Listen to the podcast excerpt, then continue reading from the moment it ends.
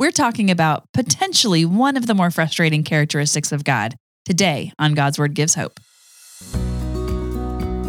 Welcome to the God's Word Gives Hope podcast, where we are passionate about connecting His Word to your life. This podcast provides opportunities to further feed your soul or simply be replenished by listening. We are glad you're here. Welcome back to God's Word Gives Hope. I'm Amy. And I'm Janae. So, we are in our fourth and final week of our Know Who You Follow series. But before we dive in, we want to share what's coming up next. First of all, we plan on going strong with you through the holidays. It is our desire to help you stay focused on Christ during the crazy of Christmas by helping you stay in His Word. So, whether you're getting ready for a Christmas party, Christmas concert, wrapping presents, shopping, decorating, driving to and from all the things, oh goodness, or I'm exhausted. maybe laying on the couch recovering from something like that, um, these are going to be great times to listen to the podcast and stay in God's Word through the holidays. We will release one on Christmas Day and on New Year's Day because if you didn't know this, both of those holidays fall on a Monday this year. These will be a little bit shorter than our normal, but we will pack them full of encouragement and we'll plan to keep them under about 10 minutes. And then we'll be back strong January 8th to help you start your new year well. Next week, we'll begin our Christmas series, which we are super excited about. So stick with us until the end of today's podcast, and we'll share a little bit more about that. Ding dong, the Christmas bells are ringing. So, are you playing Christmas music at your house, Janae? Absolutely not. It's not, ha- Thanksgiving hasn't happened. Yeah, but Thanksgiving is a day and Christmas is a season. And if I get to claim a birthday month, then Jesus gets more than one. Oh, I feel like I was just served. well, we aren't going to start ringing the Christmas bells quite yet because we have one more final characteristic of God. So let's get started. Well, this week's characteristic is unique in the fact that it is conveyed throughout the entire Bible, kind of like the concept of the Trinity, but there is not necessarily a name of God or a characteristic that is stated in the Bible. Yet, we have names and phrases we use for God that reflect this concept. Like, have you ever heard He's the 11th hour God? Or what about the right on time God? Or, and I don't like this one, but it is so true, and I do quote it a lot God is more about the journey than the destination. so, we want to talk today about the God we follow who is unhurried. Oh, I'm excited about this. And although we can't cover all of the verses that demonstrate it, we are going to have a pretty thorough overview today from our notes. Um, first, think about all the times that the Bible calls us to wait on Him. There are so very many. This idea of waiting is used over a hundred times in the Bible. And because this is a characteristic of God, His timing, His unhurriedness, it requires us to cultivate the discipline of waiting in our lives, which can I just go ahead and say, I am terrible at this. Oh, the waiting, the waiting. We're just going to sing today. That's just, uh, Janae has a case of the sillies. that is from Shrek the Musical. And we sing it all the time when we're frustrated around the house. We just break out into that. So, yes, waiting is so frustrating sometimes. It's hard to do. I I want to say so much more, but we're going to not make them wait. We're going to Okay, keep going. Um, okay. So the Psalms are full of messages of waiting on God or waiting, as Janae says it. Um, Psalm 27 14 says, Wait patiently for the Lord. Be brave and courageous. Yes, wait patiently for the Lord. Or what about this one? Psalm 130, 5 through 6. I will wait for the Lord, my soul waits. In his word I hope. My soul waits for the Lord more than those who watch for the morning, more than those who watch Mm. for the morning. I just think about that person who is laying in bed at night. Life is so hard, and they're just going, Could the sun just come up? Can the sun just come up so I'm not by myself with this heartache? And that deep soul ache, even here, we wait on the Lord and we hope in his word. Oh, that that's good. That's good stuff. In Ecclesiastes 3 1, it tells us that for everything there is a season and a time for every matter under heaven. And then it goes on to give this a give us a long list of examples. Mm-hmm. And in verse 3, it says there is a time to break down and a time to build up. And I just think about that. We have these friends up in Tennessee that literally are building their own house and they've actually been able to move into it. I don't Wait, really like know. them building? Yes. I mean, they had other people helping, but they literally, they, they and their daughters, he's a builder and they That's- just did it. It's That's impressive. fantastic. But it building takes time. Mhm. So, and there's the very nature of God's creation also communicates to us the the timeliness and the sense of unhurriedness that God has for us. We are here in North Georgia in peak autumn. And having lived in Florida for so many years before we moved up here, I am just loving re engaging with this season and this time. And one of the things that stood out to me this year that I've noticed is right now we have trees that are completely naked. They have lost all their leaves. Bless. While we have other trees that are somewhere either in full color or partial color, partial green. And then I have this beautiful Japanese maple out front that is 100% still green, hasn't even started to turn yet. She's waiting until all the other colors are gone so that she stands out the most. I love that. Well, that's just one little tiny piece of God's creation that reveals an unhurriedness to life. In Habakkuk 2 3, the new RSV updated edition says, For there is still a vision for the appointed time. It speaks to the end and does not lie. If it seems to tarry, wait for it. It will surely come, it will not delay. And the New Living Translation puts it this way This vision is for the future time. It describes the end and it will be fulfilled.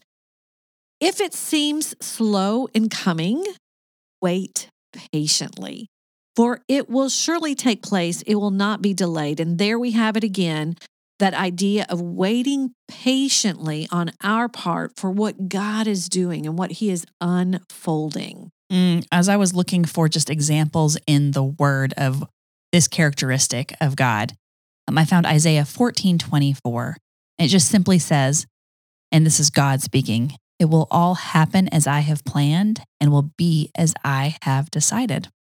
It just makes me think of his omniscience.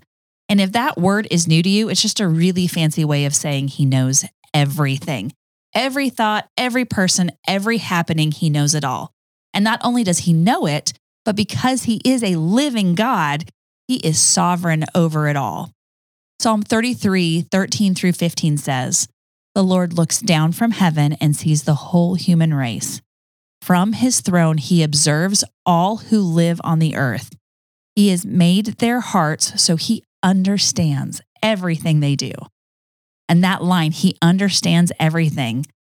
I think that can be really hard for us because when something happens that doesn't make sense, usually around death or illness, and we just don't understand, the only place that we can rest is knowing that God is sovereign and that he is still good. The name of God that actually means sovereign ruler of the universe is El Elyon. And you might be sitting in a circumstance right now, exhausted in the waiting, and you need to call on El Elyon, your sovereign ruler, to be with you. That will help you trust in his timing, as unhurried or unknown as it may be. Well, another piece that reveals God's unhurriedness is we know that God is concerned first and foremost with the condition of our hearts. In 2 Peter chapter 3 verses 8 and 9 it says, "A day is like a thousand years to the Lord, and a thousand years is like a day." The Lord isn't really being slow about his promise as some may think. No, he is being patient for your sake. He does not want anyone to be destroyed, but wants everyone to repent. And I love that. He is being patient. So Peter is telling them and encouraging them that God is being patient for your sake. He is working things out in you and the lives of others. Mhm. God wants as many people as possible to be with him. The word patience is another characteristic of God that reflects his unhurriedness. Mhm. Uh, in the blog, I talk about how important this is to me personally. I mean, if I were God, Amy, I would have given up on me a long time ago. And I would have been so frustrated with me. I'd be like, oh, here Janae goes again.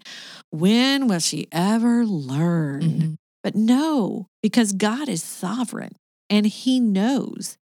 He is also patient in God type ways that Mm. make no sense in our human Right. way of thinking.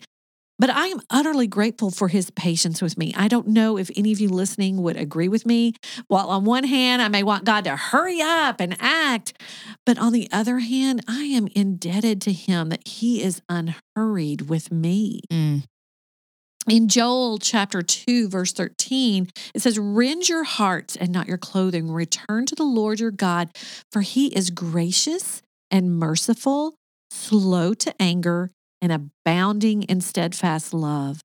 And this idea that God is gracious and merciful, slow to anger, and abounding in unfailing love was first communicated by God Himself to Moses when God passed by him.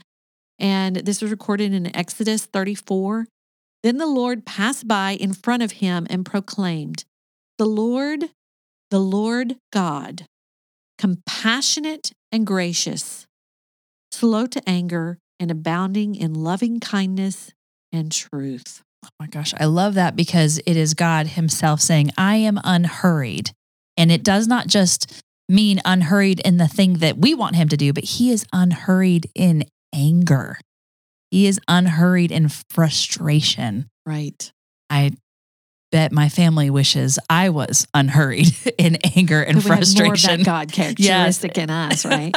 so, okay, so let's get practical here. So, how do we deal with life when our God is not in a hurry and we really want him to be? Um, I think it goes back to the waiting that we talked about earlier. We must learn to wait well. Right. So we wait. And then we also match in that waiting, we trust in the sovereign God, El Elyon, and his wisdom, even in the tough times where we would certainly do things differently. And I think it's important to note like waiting is active. This is not a passive activity. Time is going to pass either way, right? But just like you can, the difference between hearing and listening is incredibly important. That's the same thing with waiting. We wait with action, we wait in faith, we wait trusting, we seek Him, we continue in the thing He's given for us to do until we see Him move. So we wait, we trust, and then we remember that God is a God who sees us. We see that God is a God who is here with us. And as the living God, he will act in his time. One of the things he promises to do is give us that patience that we need in Romans 15 5. May the God who gives endurance and encouragement give you the same attitude and mind towards each other that Christ Jesus had. Other translations use the word patience or perseverance. So, again, as we wait, we don't wait in frustration, but we wait actively trusting God. Very good. Well, I hope that is helpful to you, listener, in wherever you are in wanting, eh, eh, you realize this. You know that God is unhurried, but we haven't thought about that in that way. Well, as we bring this series of knowing who we follow, the God we follow, to a close, we wanted to reiterate the importance of knowing Him. In Psalms chapter 91, verse 14, the New International Version says, Because He loves me, says the Lord, I will rescue Him, I will protect Him, for He acknowledges my name. And the CEV says it this way the Lord says, If you love me and truly know who I am, I will rescue you and keep you safe. And then I love the Amplified. It says, Because he set his love on me, therefore I will save him. I will set him securely on high because he knows my name. He confidently trusts and relies on me, knowing I will never abandon him. No, never. Mm. So the idea here is that it's super important that we know God. And in this series, we have covered the God who sees Mhm. us, um, the God who is ever present, the God who is living and active on our behalf. And then today, the understanding that He is unhurried, He is patient. Um, And that, those are so valuable, but there's so many more characteristics that we can spend in knowing the God that we follow. Yes. And so if you want to dig in more, if this has sparked your interest a little bit to be able to, like we talked about last week, call out to God using a name specific to your situation, we want to give you some resources. There is a book called Lord, I Want to Know You by Kay Arthur. Now, this is probably the first and best study I've ever done on the names of God. To add to that, Jen Wilkin has a book series that when people ask me, Hey, I want to know more about God, a lot of times I point them here the first book is called None Like Him, and it has the ways and characteristics that are things that God holds alone, that nothing else in creation matches. But then what I love is the second book of the series is called In His Image. And so it shows the ways that God has shared and implanted his character into us as his followers. I love that. Well, two books also that have I have used is Ann Spangler's books. One is Praying the Names of God, and the other one is Praying the Names of Jesus. So you might want to look into those as well.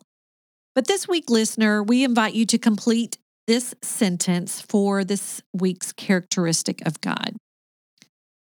Because I know, God, that you are unhurried, in faith, I will. Well, we hope that you have enjoyed our Know Who You Follow series. We want to wish you a lovely Thanksgiving holiday. Plan to be back with us next week as we kick off our Christmas series called Hidden Treasures, where we will be highlighting often overlooked scriptures that are tucked inside the Christmas story. Wait, we don't get to have a peek at what that first treasure is going to be? No, Janae, because if you remember, we are not in a hurry because we trust a God who is not in a hurry. Oh, so goodness. November 27th, we will drop that first treasure. So now to close our time, here's a beautiful scripture about waiting. It's from Psalm 25, 4 and 5. Show me your ways, O Lord. Teach me your paths. Lead me in your truths and teach me, for you are the God of my salvation. On you I wait all the day. Thank you for listening to our podcast. To go deeper with the blog, visit godswordgiveshope.com. For more information on coaching with Janae, visit janaeshatleycamp.com. And to partner with us to help make God's Word Gives Hope possible, visit our website and click the Give button.